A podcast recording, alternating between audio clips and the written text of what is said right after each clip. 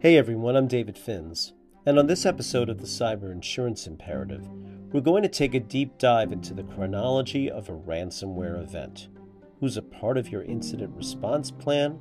What steps are typically taken? And how your insurance coverage comes into play. This is going to be a bit longer than my average podcast, but it's important information, so grab some popcorn and take notes. We're going to follow the travails of an imaginary manufacturer of water treatment equipment for large municipalities. We'll call them XYZ Corp, as they discovered that their files had been encrypted by a threat actor who is demanding a $10 million ransom payment in cryptocurrency within 72 hours, or else they will release the company's proprietary information into the wild. The first step XYZ should take is to notify the necessary parties. Thankfully, the company bought cyber insurance from a carrier that maintains a 24 7 incident response hotline.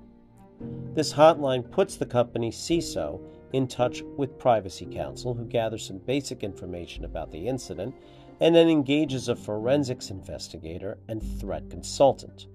The goal is to maintain privilege around these communications and any work product to the extent possible.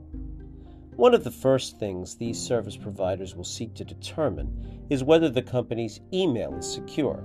They don't want to be using email to discuss strategies around the incident response or the availability of insurance coverage if the threat actors have access to these messages. Speaking of insurance, XYZ should also notify its broker of the incident. Now, you may be wondering why this is necessary, since they already called the carrier hotline. But under most policies, calling the hotline does not satisfy the requirement to provide written notice of the event. Even if the carrier has opened a file and acknowledged receipt of the matter, XYZ will still want their broker to give notice so that the adjuster who gets assigned the matter knows to keep them in the loop on any correspondence to their client. Fortunately, XYZ knows all of this because they had their chosen service providers run a tabletop exercise six months ago. Their insurance broker was a part of that exercise, and when the broker discovered that the insured's preferred public relations firm was not on the insurer's pre approved panel, they had the firm added to the policy by endorsement. That'll prove important in case XYZ needs to get some messaging out there to its customers.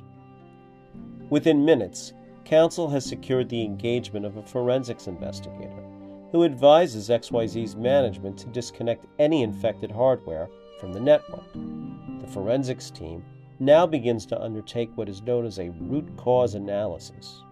Over the next several days, they determine that the initial compromise of the network resulted from an unprotected remote desktop protocol gateway, which enabled the threat actors to install malware and explore XYZ's computer system looking for sensitive data. The threat actors appear to have been in the network for some time and went undetected while they managed to encrypt files containing proprietary algorithms, trade secrets, and other sensitive data. There are backups so the company can operate without the files, but they still do not want this sensitive information getting into the wrong hands. Mercifully, customer data was encrypted and does not appear to have been taken. Disinfecting the system of malicious scripts and other malware is another service the forensics team provides, but this does not negate the damage that can be done by the threat actors. While this is happening, the adjuster issues a coverage letter approving the vendors and affording coverage subject to what is known as a reservation of rights.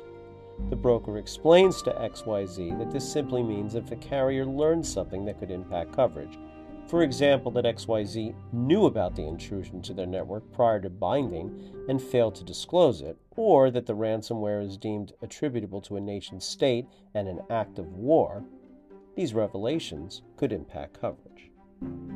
Since the forensic team has not been able to wrap up their investigation within 72 hours, the threat consultant asks the threat actors for more time stating that XYZ is trying to come up with as much money as they can. The threat actors agree to a 48 hour extension but make clear that their patience is running thin. The threat consultants are also able to determine that the threat actor is a known criminal syndicate with operations in South America and does not appear to be on the list of entities sanctioned by the U.S. government, so a payment of the ransom is permissible by law. However, the threat consultant makes clear to XYZ that there is no guarantee of honor among thieves, and while this ransomware gang is known to provide the decryption key, it may not work as quickly or completely as one might hope. The threat consultants recommend that XYZ be prepared for an ultimate ransom payment in the 3 to 5 million dollar range, but that they should start with an initial offer of 750,000.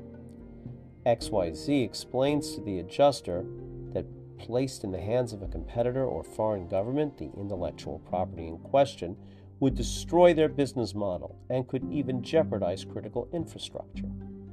The adjuster defers to the judgment of the threat consultant and the wishes of their insured and approves up to a $5 million ransom payment. Predictably, the threat actor responds by saying that this is an insult. They continue talking after the initial $750,000 offer is made. Meanwhile, the threat consultant confirms that no decryption key is available from the FBI for this particular form of malware. Over the next few days, the threat actor provides proof of life by unlocking a small portion of stolen data, and the parties arrive at a figure of 3.5 million, which, along with several hundred thousand dollars in service provider fees, is well within the $10 million policy limit. In exchange for the payment, the threat actor not only agrees to provide a decryption key, but also to destroy all files in its possession, make no public statement about the incident, and provide the threat consultant with information about how they exploited the RDP gateway so that XYZ could take remedial action. Now, our friends at XYZ Corp endured a great deal of stress and inconvenience, but thanks to the cooperation of the service providers and the availability of coverage through their insurance policy, they were able to weather this attack, and hopefully they will emerge from it a more resilient company with the lessons they have learned. Of course, not every company is so fortunate. At Alliant, we want to make sure our clients are prepared for a cyber event and we actively participate in the development of their incident response plans, making sure that the resources, as well as the responsibilities that come along with having a cyber insurance policy, are factored into their planning. If you'd like to learn more about how we can help you find the more rewarding way to manage risk, you can DM me on LinkedIn or email me at david.finz at alliant.com. Thanks for listening.